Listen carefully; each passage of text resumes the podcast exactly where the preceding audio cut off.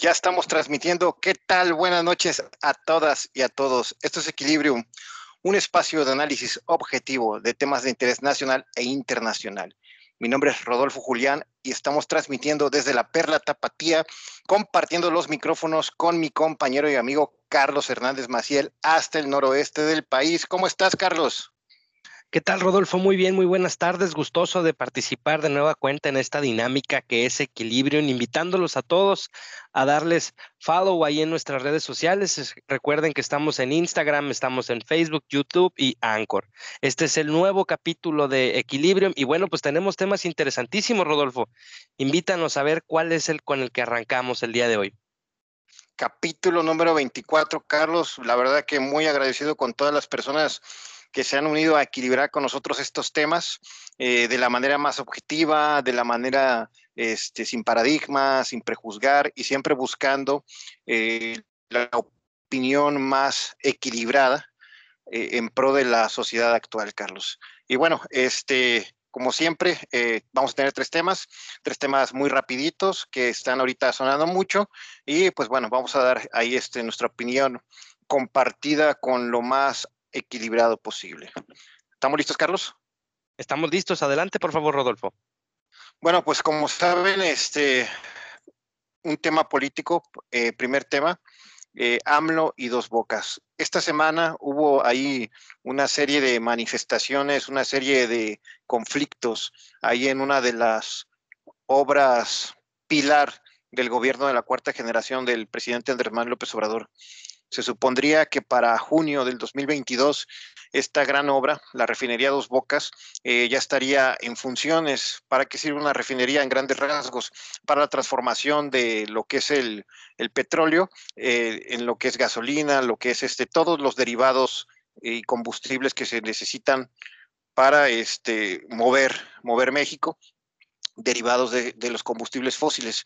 Y bueno, este, sabemos que tenemos una dependencia importante de lo que es este, el comercio internacional, porque no tenemos una refinería con las características que promete Dos Bocas. Pero estando a menos de un año de ya inaugurarse, lejos de, de ya tener una certeza de esta operación posible, pues bueno, hay actualmente motines, hay actualmente este, paros laborales ahí en lo que es este Dos Bocas, Carlos. ¿Tú cómo viste este tema desde tu perspectiva y de acuerdo a lo que analizaste ahí con tu gente?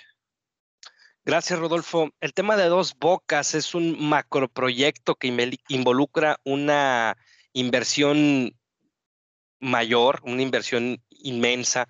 Es un proyecto que en teoría estaba eh, pronosticado para que saliera dentro del tramo de control o dentro de las gestiones de Andrés Manuel López Obrador. Hoy los expertos eh, manifiestan que es casi imposible que esté eh, saliendo para las fechas que se habían comprometido, ni siquiera para el término de mandato en 2024 de Andrés Manuel López Obrador. se habla de diferentes vertientes. Hay, en efecto, una manifestación de cierto grupo de trabajadores que participan en la construcción de la refinería de dos, de dos bocas. Eh, uno de, los, de las compañías constructoras subcontratadas es Ica Floor y ellos denominan que eh, existieron personas no identificadas que fueron los que comenzaron esta revuelta. Sin embargo, sí se presentaban algunas eh, demandas por parte de los colaboradores de Ica Floor donde pedían que se respetaran eh, sus condiciones laborales, el pago de horas extras. La, compañía como tal, la constructora referenciaba que se había hecho cargo cabalmente de todas sus responsabilidades patronales y eh, desvirtuaba la, famosa eh, huelga o el famoso paro de labores en dos bocas, referenciando que había sido arrancada o había sido generada por personas externas. Hay diferentes posiciones eh, enfrente de esta situación donde se manifiesta que puede ser grupos externos de la oposición que están financiando este tipo de, acciones para desestabilizar un poquito el avance ahí de la refinería. Y también hay algunas vertientes que dicen que las condiciones de trabajo que están eh, viviendo los trabajadores en dos bocas pues son poco, poco humanas. La realidad es que es un proyecto que eh, se han pronunciado diferentes actores de la 4T y también de la oposición. Ustedes saben que es una eterna guerra de conflictos eh, culturales, desde perspectivas, desde entendimientos eh, distintos, donde, bueno, pues la oposición menciona que ahí está la, gestión de la 4T, donde buscan tener eh, algún algún punto angular para hacer daño a, este proyecto. Y por otro lado, la gente de, la 4T que manifiesta que están siendo eh, boicoteados desde el exterior por, por figuras de la, de la oposición.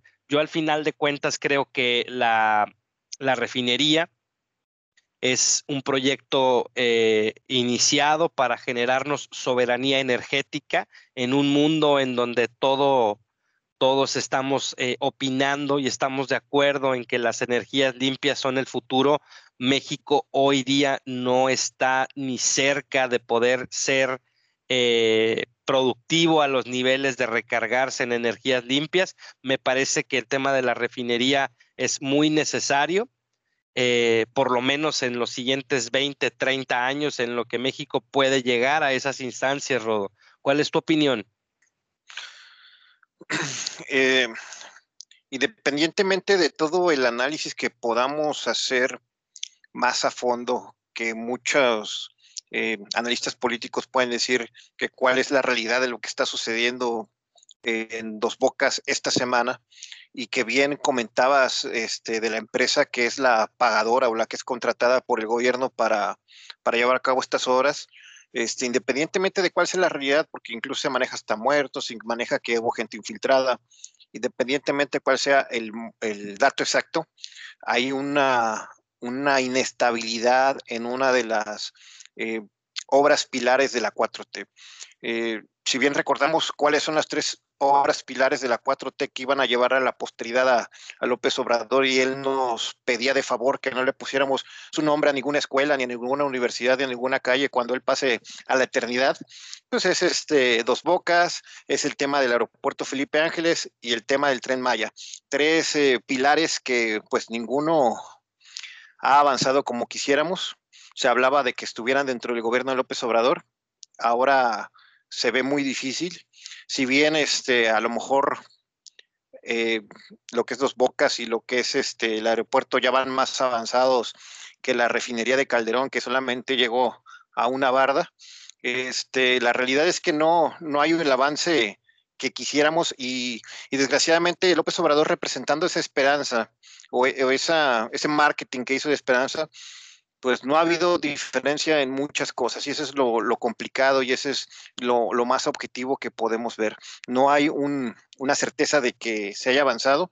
Este, la rifa del avión, donde no se rifó el avión y donde no sabemos quién ganó y el avión todavía ahí sigue, pero se rifó.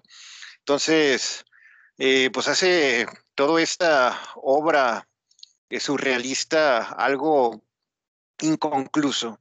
Eh, independientemente de, te repito, de lo que haya pasado, son indicadores rojos de que algo no está bien. Cuando tus pilares o tus puntos más importantes están mostrando esas fallas, imagínate todo lo que está por detrás. Ya no hablemos del manejo de la pandemia que no estaba presupuestada, ya no hablemos del tema económico, ya no hablemos del tema de inseguridad, porque al final este López Obrador hablaba de que la honestidad de un líder permea y llega hasta los últimos puntos y efectivamente así es en una organización, pero cuando alguien está fuera de esos valores de la, de la organización, pues se toman acciones. Aquí no se ven acciones en concreto y simplemente se ve inestabilidad ahí en las entregas finales que debe hacer la 4, 4T. Este, bien comentábamos en uno de los primeros capítulos de Equilibrium, si mal no recuerdo, en el primer capítulo sobre el tema de AMLO deberá reelegirse, que él dijo que fue a dos bocas y que la gente le dijo, oiga, presidente, relíjase. Es la misma gente que estaba motinada, la que le decía a López Obrador, que se religiera. Entonces, por donde tú le veas el análisis, Carlos, está bien complicado, este, sin ser este, tener los datos tan duros y tan, tan a fondo. Eh, eh, los focos rojos que saltan es una inestabilidad del gobierno de la 4T, porque pues lo más importante a lo que le apostó no está dando en ningún sentido. Eh, como mexicano uno espera que sí funcione, que el proyecto ideal de que estas energías eh, con base a combustibles fósiles, digo, aunque bien comentas que el futuro son las energías limpias, estas energías de combustibles fósiles, pues bueno, puedan ser más sustentables para nuestro país, pero pues ha quedado en una buena intención, como tantos gobiernos y como tantos políticos. Entonces, esperemos que haya un verdadero avance. Eh, el junio del 2022 será una evaluación importante. Entendemos que a veces un proyecto pueda, pueda desfasarse, pero ya veremos cuál es ese nivel de desfase en junio de 2022. ¿Tú, tú qué más visiones tienes, Carlos? Mira, mi comentario para poder avanzar eh, con este tema es, eh, a mí me da la impresión de que la refinería es un proyecto que sí está bien eh, argumentado en cuanto a, temas de, mm, de, un presupuesto, de una, una proyección, de un, un tema que se tiene bien analizado. Sin embargo, en el camino suceden muchas cosas. Lo hemos tocado en el pasado acerca de que macroproyectos, como es el caso de, esta refinería, eh, es muy probable que no alcancen a culminar su construcción durante un sexenio. Las inversiones son mayúsculas y la realidad es que se requiere de una continuidad para poder cerrar y poder echar a andar un, un proyecto de la envergadura de la refinería de Dos Bocas, que bien eh, se sabe y, por eso la viabilidad de, construirla va a traer beneficios al país, ¿va? La reducción en el costo de las gasolinas o por lo menos el no depender de los hidrocarburos eh, de importación. Se consideró también la compra del 50% de las acciones de la refinería de Deer Park, que, que también se adquirió recientemente también hicimos un, comentario, hicimos una parte de uno de los programas sobre el tema al respecto y la realidad es que eh, el tema de dos bocas me parece que está bien, bien planeado, que tiene buenas intenciones, sin embargo en el camino suceden varias cosas y tiene mucho que ver con la administración del recurso y eh, con las personas que lo están eh, de alguna forma gestionando. Si de verdad hay condiciones poco favorables, inhumanas, inseguras, pago de horas extras que no se están realizando, pues eh, obviamente va a votar no solamente en ese proyecto, sino en cualquiera y no necesariamente tiene que ser porque sea uno de los pilares representativos del proyecto de la 4T. Hay que estar al día con diferentes cosas. Hemos sabido de gobiernos estatales donde se atrasan con la nómina de la seguridad pública, de temas tan básicos como la recolección de la basura y se vuelve un caos. Bueno, en un proyecto como este donde todos los focos y todas las miradas están puestas acá, la realidad es que se tiene que tener cuidado y se tiene que llevar un seguimiento importante. Está el tema de que podemos compararlo con la línea del tren ligero que sucumbió en el Estado de México, donde eh, pues por ahorrarse unos pesos en ingeniería, en materiales, en procesos, eh, quizá se derivó, no quizá, e, eso fue lo que derivó la caída de la línea 3 del metro en, la Ciudad de México. Y bueno, en el caso de una refinería, pues es un tema delicado considerando las condiciones y la seguridad que podría implicar eh, malas gestiones, malas inversiones, malas construcciones o temas deficientes, vaya. Sí, Carlos, mira, este, otro de los temas importantes marcados por López Obrador era el desarrollo del sur. Y desgraciadamente, pues no, no, no, no, no se ve un comentario positivo sobre el desarrollo del sur. Eh, en Tabasco, que es el estado natal de, este López Obrador y que el gobernador, de, ex gobernador de ahí ahora es su secretario de gobernación, sí ha habido mucho avance en ciertas obras públicas eh, en distribuidores viales, etcétera, etcétera. Pero también se habla de manejos con, con ahí situaciones, se habla de que quedó muy endeudado el Estado. Todavía días antes de irse este exgobernador a, a como, como secretario de gobernación, pues todavía pidió otro préstamo. Entonces, López Obrador no se ha cansado de decirnos que no somos iguales refiriéndose a los políticos anteriores y probablemente tenga buenas intenciones, pero al final no está cristalizando nada. Eh, no, no, no se tiene alguna obra o alguna acción que haya hecho ya real diferencia contra los gobiernos anteriores y entendemos que 100 años no se arreglan en tres, pero pues como en la gestión de una empresa, ok, todo va mal, pero dime qué estás haciendo bien y esa sería mi pregunta. El gobierno de la 4T, ¿qué está haciendo bien? Deer Park, que se defendió ese esa compra, esa acción. Nosotros mismos hablamos de una buena decisión de López Obrador y en los negocios pueden salir cosas bien o pueden salir cosas mal, pero se habla que en el año ha perdido 360 millones de dólares esa, esa refinería. Entonces, aquí sí le está pegando como operador de un país el gobierno de la 4T. Sí es alarmante esa situación. Digo, al final todavía tienen mucho para revirar, pero el no aceptar que estamos en un bache de avance en, proyectos, es un, está, equivocado. Eh, hay que replantear y ver qué puede aportarle este gobierno realmente a nuestra historia y a nuestro país, Carlos. ¿Tú cómo cierras o con qué comentario final nos quedamos en este tema?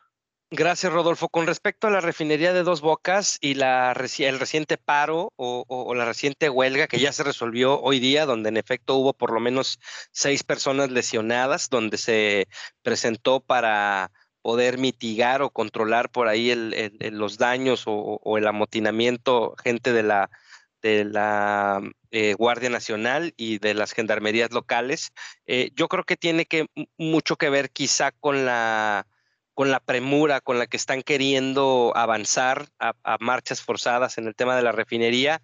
Eh, me parece que Andrés Manuel López Obrador está buscando poder entregar una refinería a su sucesor, sea desde eh, su trinchera alguno de, sus alfiles políticos o sea alguien de la oposición, lo cual hasta este momento se antoja complicado, eh, un avance tal en la refinería en el que ya no haya vuelta atrás, en donde ya no se pueda cancelar eh, lo que se, va, se lleva construido, lo cual no fue el caso con el nuevo aeropuerto internacional de la Ciudad de México. Entonces yo creo que en efecto se tienen que tomar eh, las respectivas prevenciones para que la correcta gestión o administración de recursos destinados para este proyecto en realidad sean bien invertidos oportunamente, donde no se ponga en riesgo la salud de nadie, donde pueda haber condiciones justas para los trabajadores. Y bueno, es un proyecto que sin duda va a llegar a acarrear una derrama económica importante para el sur, como bien lo mencionabas. Con eso cierro yo, Rodo. Sí, Carlos, este, esperemos que la 4T haga una verdadera crítica, autocrítica, una reflexión y, vea qué nos va a entregar al final de este año y al final de este gobierno. Si bien este, en toda la administración organizacional no todo tiene o no todo sale bien por X o Y razón, digo, no nos esperábamos una pandemia, pues por lo menos se rescatan ciertos puntos. Y ahorita, aunque a pesar que la aceptación del presidente es mucho mayor que, que anteriores presidentes, mm, si lo medimos por resultados, pues al final es lo mismo. Es como en, en metáfora futbolera comparar la selección de Aguirre, la selección de este, de la Volpe, eh, esta última selección que fue el Mundial, cada una con sus diferentes características y todas terminaron sin el quinto partido. Así nos está pasando con la 4T y pues bueno, pasamos al siguiente tema. Siguiente tema, Carlos, este, eh, en esa tragicomedia surrealista que es la política de la 4T y trato de no ser este subjetivo ni, ni con prejuicios. Pero bueno, ¿qué, qué se puede esperar del tema siguiente? E, el, el, ambiente donde se da, no tanto el tema, el ambiente donde se da. Hoy toma posesión, esta semana toma posesión Evelyn Salgado, hija de Salgado Macedonio, como gobernadora electa de Guerrero. Digo, sabemos todo ese contexto, hablamos de todo ese contexto. Evelyn Salgado ni siquiera tenía una trayectoria política al frente de, una, de una alcaldía, de una este, elección popular. Eh, pero bueno, como sabemos que bajan ahí de la posibilidad a este Salgado Macedonio de ser gobernador y él pues se encerró en su necesidad de, de ser eh, candidato, pues bueno, ponen a su hija y hoy es ya la gobernadora electa y bueno, sabemos todo el contexto de lo que puede pasar ahí. Y ese no es el tema principal. El tema principal que queremos abordar es Sheinbaum y Monreal hacen las paces por lo menos ante los ojos de la política morenista. Después de muchos años de diferencias, sabemos que Ricardo Monreal ha acompañado, al igual que Salgado Macedonio y ciertos políticos muy apegados a López Obrador, más de 20 años, igual mismo la misma Claudia Sheinbaum, este, pero en 2017, 2016 y a 2018, que fueron las elecciones presidenciales y de jefe de gobierno que quedó Claudia Sheinbaum, hubo un semidivorcio de Monreal, de Ricardo Monreal, con, el grupo más compacto del presidente. Y hubo una, una rispidez tanto con Sheinbaum y Monreal. Y se menciona que son de los más candidateables o de los perfiles más fuertes de la 4T, de Morena, perdón, para ser presidente de la República, al igual que Marcelo Ebrard y alguno que pueda saltar por ahí. Y el día de hoy, eh, en un acto simbólico, se saludan con, cierta alegría y, se dan un mensaje de que se van a buscar después. Entonces, esto cambia el escenario, el escenario que se había construido en los últimos meses, el último año, donde Monreal habla sobre un, mecanismo injusto con el que van a decidir al, al candidato o candidata para presidente de la República en el año 2024. Sabemos que el instrumento de Morena para elegir a sus candidatos fue por medio de encuesta, encuestas que nunca supimos cómo se hizo un instrumento, que cuando se realizaron y solamente se habló de quiénes eran los ganadores. Entonces, política muy, muy obscura y pues Ricardo Monreal sabía que, o sabe que está complicado ya el asunto porque ahorita no está en el grupo de más cercano del presidente. Probablemente la persona más cercana políticamente hablando y con posibilidades de quedar es Claudia Sheinbaum. Este, luego entonces, pues bueno, ¿qué nos depara el escenario político para el 2024, Carlos? ¿Tú qué visiones tienes?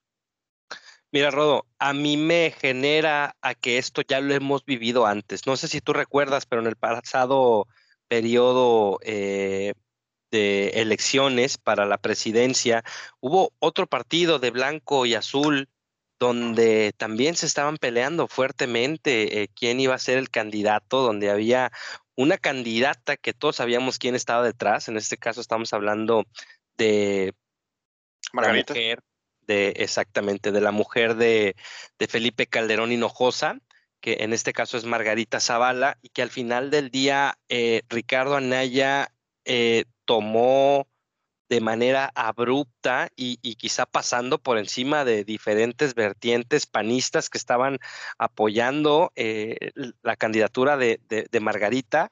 Y bueno, pues no fue ni para Dios ni para el diablo, se quedó a la mitad y al final todos sabemos el resultado. Hoy quien está en la silla presidencial es Andrés Manuel López Obrador después de 18 años de campaña y de ejercicio de estar cuestionando, empujando, siendo la oposición más férrea y aguerrida que ha tenido este país hasta que llegó a la, silla presidencial. Bueno, en este caso, con la, parte de ese saludo simbólico entre Claudia y Ricardo, me parece que puede venir desde instrucciones superiores.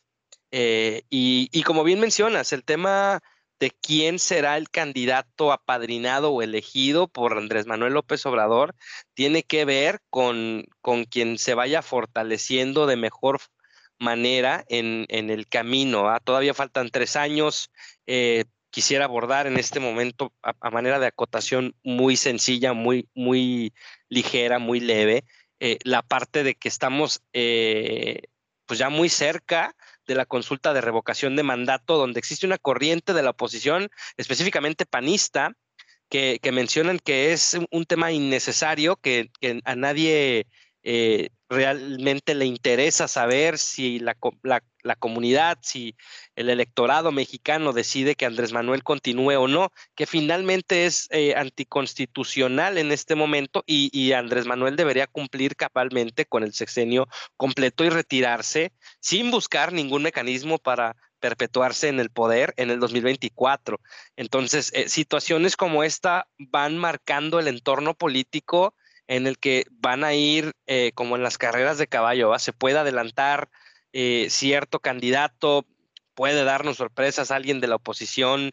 Tenemos lo que hoy ya podría ser la tercera o la cuarta fuerza política del país con Movimiento Naranja. Sabemos que tienen experiencia la gente de, eh, Movimiento Ciudadano y que no será seguramente alguien que vea desde las gradas como espectador Samuel García. Entonces, en este caso, con estos dos contendientes eh, representantes del partido Guinda, del presidente, me parece que están diciéndole a Ricardo, espera tu turno. En este momento, la, la que lleva mano es Claudia Sheinbaum.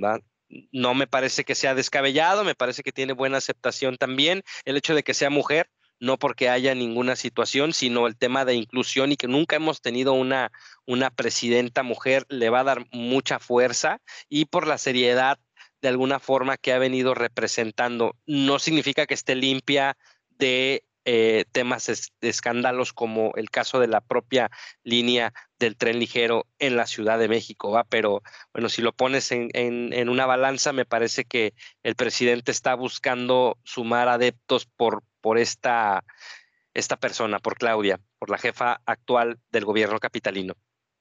Y, yo creo, Carlos, que fue la decisión más inteligente de Ricardo Monreal, porque al final cada vez se veía un poco más alejado del presidente y por querer este, estar en el primer cuadro o en el primer lugar, pudo, puede perderse el segundo o el tercero. Al final le pueden dejar este, la candidatura del gobierno del Distrito Federal, de la Ciudad de México, este, la jefatura de la Ciudad de México, este, algo, algo puede haber para él, una secretaría donde desarrolle todas sus capacidades que ha desarrollado en 30 años, más de 30 años en la política. Entonces, creo que es la estrategia correcta para la 4T. No te puedo decir que sea lo más correcto para México, pero pues al final este, se van haciendo sólido el cuadro para ver quién es el sucesor o el candidato que va a continuar el gobierno de la 4T. Y esto va a ser clave conectándolo con el tema anterior, Carlos, porque bien, bien comentábamos tú y yo, este, fuera del aire, que para que las obras pilares de López Obrador puedan darse, no va a ser suficiente sus seis años. Va a necesitar que alguien continúe sus obras y esperemos, conectando también otro comentario tuyo, que a la hora de la encuesta de revocación de mandato no diga, pues ya ven que si me quiere la gente, pues ¿por qué no me quedo otros seis años ya conociendo las puntadas de, del señor López Obrador? Este, es un instrumento que, como bien comentas, no quiere la oposición porque la marca más poderosa de la 4T es Andrés Manuel López Obrador y poniéndolo en cualquier boleta va a levantar la presencia de ese partido en la mente de la gente. Entonces, pues muchas cosas que pueden pasar, Carlos, ahí este, en esta transición del 2024 y pues bueno, apenas estamos en el 2021 y así son los políticos, nada más están pensando en llegar al poder y cómo hacer la estrategia los años que duran para seguir ganando estos periodos. ¿Cómo cierras este tema, Carlos? Bien, Rodo. Mira, yo los veo ahorita como eh, la persona que no ha terminado de comer y ya está pensando en qué va a cenar, ¿va? Yo creo que vamos vamos paso a paso, sin lugar a dudas. Cada una de las decisiones que se tome actualmente, cada uno de los alfiles, cada uno de, los actores políticos que puedan ir adelantándose en la carrera presidencial, hoy día van a tomar una relevancia superior. Eh, Claudia Sheinbaum tendría que cuidarse, tendría que mejorar sus indicadores en la Ciudad de México. Eh, hay mucho tema de inseguridad, hay mucho tema ahí complicado que creo que podría reivindicarse y llegar muy fuerte. Está, nunca demos por muerto a nadie, ¿ah? entonces tenemos ahí todavía a Ricardo Anaya que bien desde su trinchera sigue mandando sus videos desde su exilio forzado en el extranjero donde donde parece que no la está pasando tan mal. Eh, y bueno, pues el PRI en este momento no, no se ve dónde pudiera entrar o, quién pudiera ser un candidato. Se viene el tema de la reforma energética. Hay una situación que va a estar en el Senado ahí, que sí, que no, que quién en favor de, de Morena, que quién en contra. Y bueno, en las siguientes semanas seguramente vamos a tener temas importantísimos de relevancia eh, absoluta y de alcance nacional para ver cómo van caminando los presidenciables, Rodo. En este caso creo que bien por, por Claudia, creo que está un paso más cerca y como bien citabas, a veces el buscar llegar primero cuando no, no es tu tiempo, eh, puede ocasionarle quemar eh, la oportunidad para, para Ricardo Monreal. Así es, Carlos. Y puede ser que no le toque esa oportunidad, pero ser este un secretario de, de alguna dependencia del gobierno federal a estar fuera de la jugada, pues bueno, o sea, realmente debe mejorar en esa parte su estrategia, Ricardo Monreal. Y pues la crítica hacia Claudio Sheinbaum tiene muchas oportunidades su gobierno, tiene muchas oportunidades de gestión y desgraciadamente considero que es la, la candidata que va a llegar más fuerte, más fuerte actualmente. O sea, actualmente es la candidata más sólida y tiene muchas oportunidades. Y de ahí para abajo en Morena y de ahí para abajo en la oposición adelantándome y, guarden este screenshot, yo creo que el candidato que más fuerza puede tener es un alcalde del norte del país, un alcalde naranja que va a agarrar muchísima fuerza por su personalidad y por su apellido. Gobernador, gobernador. un alcalde. Luis Donaldo Colosio Riojas. acuérdense de mí en el 2024. Si Samuel García se equivoca en algo, ese, ese candidato trae esa mística que traía su papá Colosio hace más de 30 años y hay que seguir su carrera, hay que seguir su carrera. Yo nada más este es un comentario, este no sé si se pueda meter este en un casino esa esa apuesta, pero puede, puede ser fuerte si hace un buen trabajo en estos años, porque la verdad, Carlos, yo no veo un político que, que entregue lo que estamos pidiendo. Claudia Sheinbaum es la más fuerte y aún así ha tenido muchas oportunidades. No nos vayamos tan lejos, tú ya lo comentaste, la línea 12 del metro.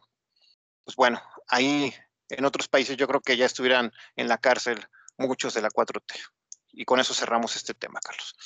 Y bueno, para concluir este capítulo número 24 de Equilibrium, un temazo ahí este, en redes sociales un temazo ahí este, de los que gustan de los cómics y simplemente lo nombramos así, Superman gay.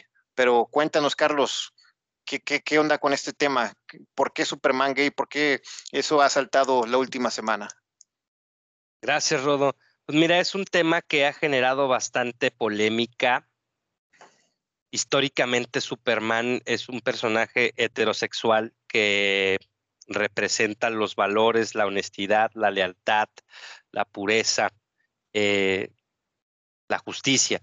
Y eh, es un personaje que tiene más, más de 50 años y en la actualidad, y me decía un muy buen amigo fuera del aire, que estos personajes que, conocemos en cómics desde los años 60, 70, incluso previo, eh, han evolucionado, sí, pero siempre los vemos con la misma edad, siempre los vemos como desde la misma perspectiva, en entornos distintos. Entonces me, abordaba este buen amigo y me decía, oye, ¿y por qué no poner un Superman actual con temas de, relevancia vigente? Y, bueno, pues platicábamos acerca de esto y salió a colación la parte de la versión gay de Superman, que no es el propio Clark Kent, o Cal El, que es un nombre eh, en, en, su natal Krypton, sino es el hijo de Lois Lane y, Clark Kent, eh, donde el actual escritor o autor del cómic, eh, el señor Tom Taylor, mencionaba que ya sería un tema de desperdicio volver a lo mismo y que querían darle como esta connotación fresca y actual al personaje donde ya salió un previo, ya hay una, una portada donde se ve besando a, un chico, a su pareja, eh, de manera casual. Y bueno, pues no, no es el primer personaje que se puede incorporar o que se va a incorporar en el último lustro a, la comunidad. Existe también ahí ya referencias de, de Iceman y de, de Batgirl, donde pues ya son abiertamente parte de la comunidad y de género no, binario. ¿Qué, contexto lleva todo esto? Bueno, pues en mi entender eh, lleva mensajes de, apertura, lleva mensajes de tolerancia, lleva mensajes de, actualidad, de, que no está preservado para ciertos eh, géneros o para ciertos nichos eh, este tipo de, personajes que también se ven ahora representados por parte de la comunidad eh, dentro de los cómics y las películas de este pues las películas de, de eh, eh, bueno DC Comics vaya sabemos que el universo de DC Comics está en, en construcción todavía, hay varios proyectos, para la pantalla grande todavía no hay nada con este personaje, va a introducirse mediante los cómics y en el futuro podría ser alguna alguna colaboración o alguna aparición en alguna de las, de las películas. ¿Cuál es tu, tu lectura, Rodolfo? Mira, ya este, tuve varios comentarios con, con conocidos, con analistas un poco o mucho más expertos que yo en el tema de los cómics, eh, pero yo, yo leo cuatro cosas principales. Uno, eh, que la lucha, la lucha del orgullo gay, de la igualdad gay, este, la están tomando muchas compañías desde el punto de vista mercadológico y creo que la comunidad gay y sus victorias no merece que le vean un signo de pesos las compañías. ¿A qué me refiero? Los estandartes o los, los este, modelos que se han tenido de entretenimiento en muchos, en muchos este, tipos de series, caricaturas, etcétera, ahora lo están cambiando a eso, más que para mi gusto, por el respeto a, la comunidad, por un tema de generación de económica. Entonces, ese es, es un, análisis que me brinca. Eh, ¿Por qué convertir lo que ya existe a gay y por qué no generar esos superhéroes de la actualidad, como bien comentabas, con esas características. ¿Y a qué voy? No es ni siquiera el tema con, con, este, con, el orgullo, sino el tema es, eh, actualmente mis hijos están viendo una serie, mis hijos pequeños, 5 y 4 años, una serie de Spider-Man en caricatura que parece que le hicieron en el 2010 porque sabes que hay muchas versiones, pero yo me cuestiono, o sea, Spider-Man es del año 60, eh, Peter Parker tenía más o menos 18, 20 años en ese entonces. Pasan los, años y hay otras caricaturas o cómics en los años 80. Este, igual sigue teniendo Peter Parker 20 años, pero con el torno de ese tiempo. Llega el 2000 que nos toca ese Spider-Man este, ya con más tecnología, y tiene 18, 20 años en el año 2000. Y, y, en, ese, en este inter de 20 años ha habido tres personajes que representan a, Spider-Man. ¿Y, ¿Y, a qué voy con esto? Reciclamos mucho el, arte y está bien porque al final este, en otros temas ya más literarios reciclamos a Shakespeare, reciclamos a Cervantes Saavedra para, para este, obras actuales, pero ¿por qué no generar eh, héroes con las necesidades y con las vivencias actuales. Bien recordamos que el Capitán América es de la Segunda, Primera Guerra Mundial, este, pero pues ya deben de surgir los personajes de la pandemia, ya deben surgir los personajes de la era tecnológica, que sean tan fuertes como para pensar este, en un Stan Lee de nuestra generación, pero visto eh, en, los finales de siglo. Y entonces e, el reciclar eh, marcas que ya tienen mucho peso me parece una falta de creatividad y de respeto tanto a nuestra actualidad y ya es específico en el tema del orgullo, pues ¿por qué no generar héroes que nazcan desde un principio con todas esas características? Esa es una cuestión, la mercadotecnia y los superhéroes reciclados.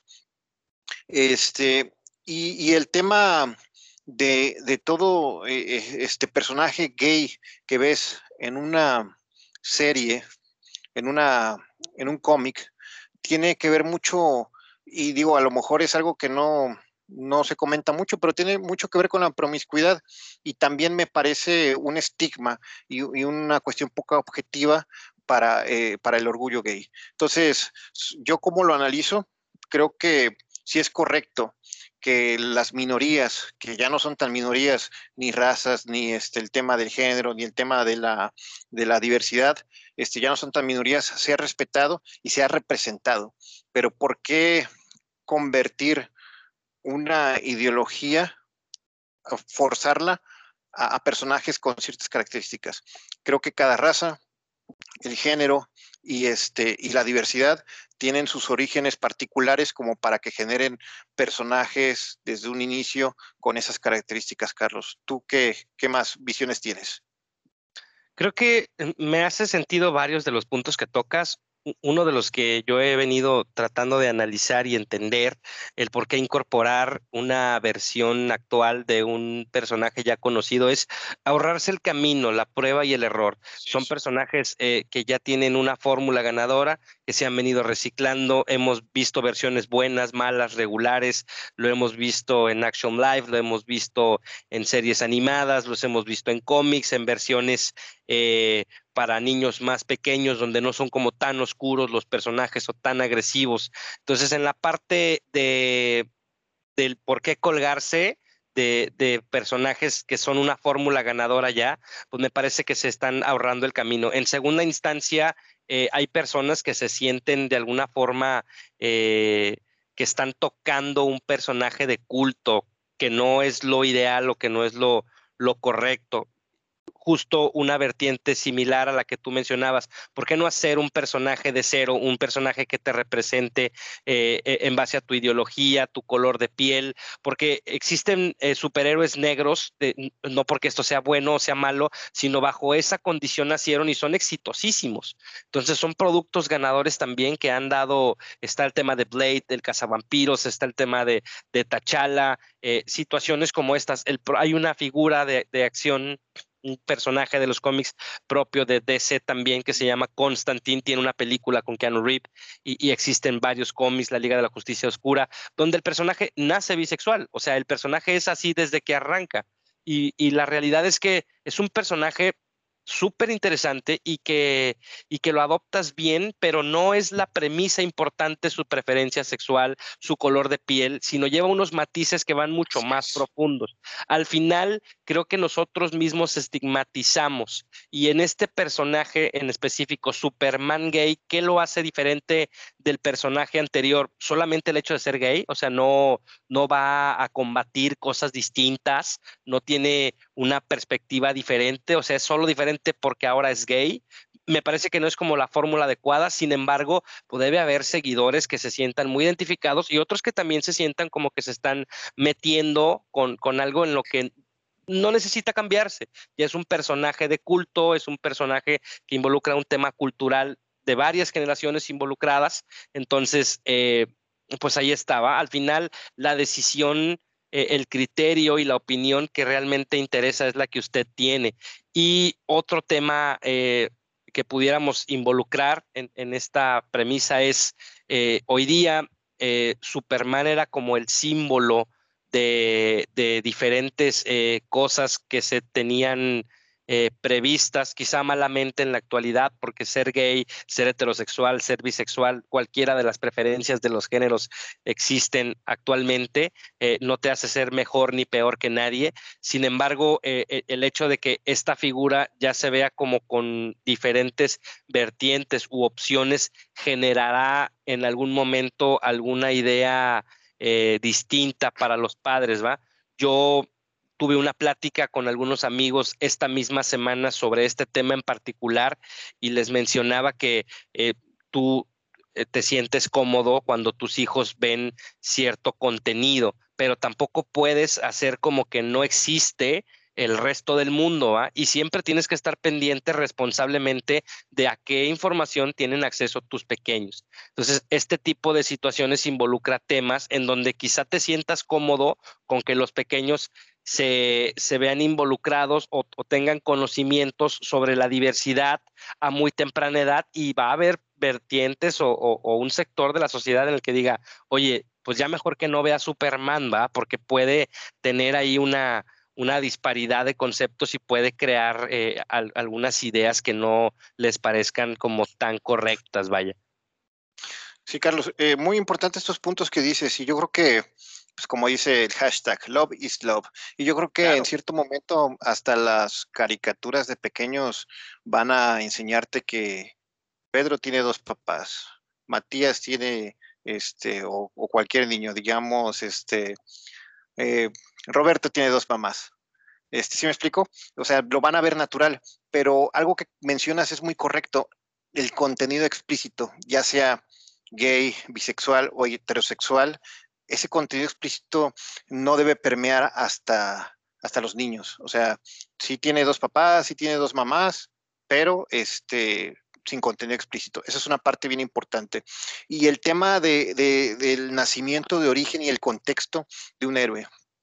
Ahorita se me vino a la mente que comentabas, y hay un héroe que no es de esa de la situación este, americana, que es de esa caricatura japonesa que muchos vimos de niños, los Caballeros del Zodiaco.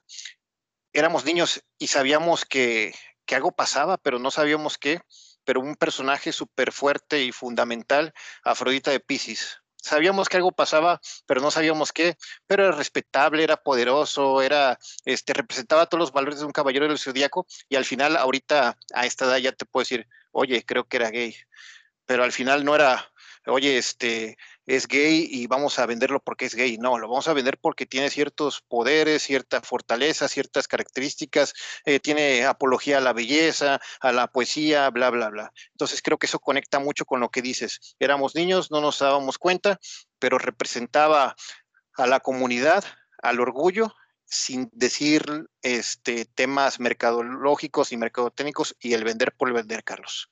¿Cómo ves esa parte? Creo que hay otro, hay otro punto que me gustaría aportar en este caso. Hay una situación que acabas de tocar, que lo había venido masticando yo desde hace algunas, algunas semanas. Eh, hay, hay, un, hay un factor o una frase que es normalizar. Entonces, ¿hasta dónde hemos permitido que se normalicen cosas? Hablando ahorita de temas como estos, eh, yo creo que todos los de nuestra generación y actualmente que se siguen haciendo versiones eh, vigentes de Dragon Ball, por ejemplo, había apologías o había referencias a temas de acoso, a temas de, cosificación de la mujer en, Dragon Ball, cuando era la saga inicial, ¿va? Dragon Ball, cuando, cuando Goku, y Krillin eran pequeños. Y ese tema parece ser que está eh, gestionándose para censurar durante esos capítulos, eh, los comportamientos de ciertos personajes. Entonces, si, tenemos hoy día la madurez para entender que eso no estaba bien y que si ya nos tocó vivirlo, hoy eh, no queremos que suceda lo mismo para los pequeños, eh, este tipo de situaciones donde normalizamos, y no significa que esté mal o que esté bien, pero me parece que hay rangos de edades para poder ir despertando, entendiendo y aprendiendo cuáles pudieran ser tus gustos, tus preferencias, en base a una pues a una línea natural. No tenemos por qué apresurar el crecimiento o el conocimiento de los pequeños. Y, esto también va de la mano con la educación, con la forma de, educar, vaya, a, sus hijos de cada uno de nosotros, ¿va? Pero si se está cuidando tanto, eh, lo podemos encontrar hoy día también con el tema de la música. Nos, parece eh, ofensivo algunas letras de algunos géneros. Eh, géneros urbanos, algunas canciones de, de, en las que hacen referencia al tema de uso de sustancias, de alcohol, de ciertas actividades que pues obviamente son delictivas, la cosificación de la mujer, temas de letras muy explícitas. Y bueno, eh, me parece que deberíamos también tener cuidado con esta parte, ¿va? Para que no todos los niños, porque se nos parece en, algunas instancias, y lo hemos visto, lo hemos visto en redes sociales, ves niños pequeños, niñas pequeñas. Eh, haciendo bailes o vistiendo de formas que no son propias de su edad y creo que esto también debería ser como una, una señal o una bandera roja para que podamos eh, entender que si estamos normalizando temas como estos, probablemente estemos despertando eh, en los niños una etapa en la que todavía no están lo suficientemente maduros como para entrarle, Rodo. Así es, yo creo que es el tema de no sexualizar las cosas, porque al final yo creo que va a llegar, te digo, el momento en que entiendan los niños que alguien tiene dos papás o tiene dos mamás, pero al final no le ven el morbo ni a eso, ni al que mamá y papá anden eh, juntos, porque no es una cuestión explícita. Creo que ahí el tema de la sexualización y del tema explícito es el, que hay que cuidar, como dices, el contenido dosificado para quien lo vaya a adquirir, pero este, pues bueno, al sensibilizar que pues que love is que ya cambiaron los tiempos, pero de manera adecuada, porque un niño ni siquiera puede tener una preferencia, ya no llamemos homosexual, ni siquiera por una niña. Al final la ve como un igual, sí entiende que hay ciertas diferencias, pero no, o sea, tanto puede correr y aventarse con un niño como con una niña y no ve esas cosas. Yo creo que, como bien comentas, nosotros sexualizamos la educación antes de tiempo, Carlos. Y bueno, este, no sé cómo concluyes ya este tema, ya casi 50 minutos, rápidamente se nos fueron, la verdad es que temas muy interesantes. Y pues, ¿cómo, cómo cerramos, Carlos? Pues yo les diría, eh, mi comentario de cierre es que seamos responsables con, con nuestros hijos, todo, eh, todas las relaciones, todo el tipo de afecto es bueno. Eh, creo que hay momentos en la vida, creo que la parte de la comunicación efectiva con nuestros hijos, que se sientan en confianza de abrirse, que, que cualquiera que sea sus preferencias, sus gustos, sus, sus inquietudes, las personas adecuadas para orientar o acercarse son sus propios padres y, y, nosotros como padres debemos estar maduros y conscientes de que, de que los niños y las personas que vienen detrás de nosotros, de las que somos responsables, debemos respetar también su, su identidad, su integridad, su, su forma de poder sentirse plenos y felices y en base a eso apoyarlos siempre y acompañarlos, así como nosotros tomamos una decisión en su momento, implica que con la apertura a diferentes opciones que se están uh, normalizando, vaya, actualmente, pues estamos eh, en la disposición de, de seguir eh, acompañándolos, de seguir eh, cuidándolos, de seguir protegiéndolos. Y eso es muy importante, en mi parecer, Rodo, que la gente sepa que nuestros niños deberían buscar en casa lo que quizá actualmente se busca por fuera, se malinforman, se malinfluencian y, y creo que es parte medular de la educación y de la formación en casa. Así es, Carlos. Yo como cierro este tema, pues bueno, creo que está muy bien que al final el artista imprime en, en las divers, diversas obras, música, libros, este, cómics, que son muy, muy famosos ya desde el siglo XX, este, el mundo actual. Pero ¿por qué reciclar lo mismo? ¿Por qué no un respeto al origen de lo que está sucediendo hoy en día? Bien comentaste a Constantín, eh, yo te comenté a Afrodista de Pisces, son personajes muy respetados eh, en, en, este, en la cultura de las caricaturas o de los cómics y este y tuvieron un origen de esa forma.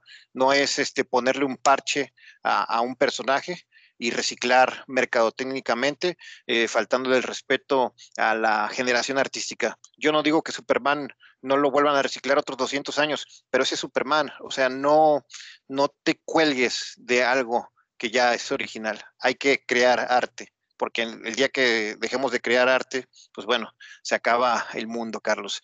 Y pues bueno, con eso yo finalizo. Este, la verdad que muy buen capítulo, muy buenos temas, muy buen este equilibrio de cada uno de ellos, pero al final, pues quien tiene el verdadero comentario es cada uno de los que opinan, cada uno de los que nos contactan, cada uno de los que nos ven. Síganos en YouTube, en Facebook, en Anchor y en Spotify. La verdad que hemos tenido muy buena respuesta en Spotify. Chequen ahí nuestros capítulos. Puedes estar en la computadora está eh, trabajando, escucharnos, puede estar en el carro y este y no tiene la necesidad de ver el video y, muy padre. Entonces, escúchenos, Carlos. ¿Cómo, ¿Cómo te despides?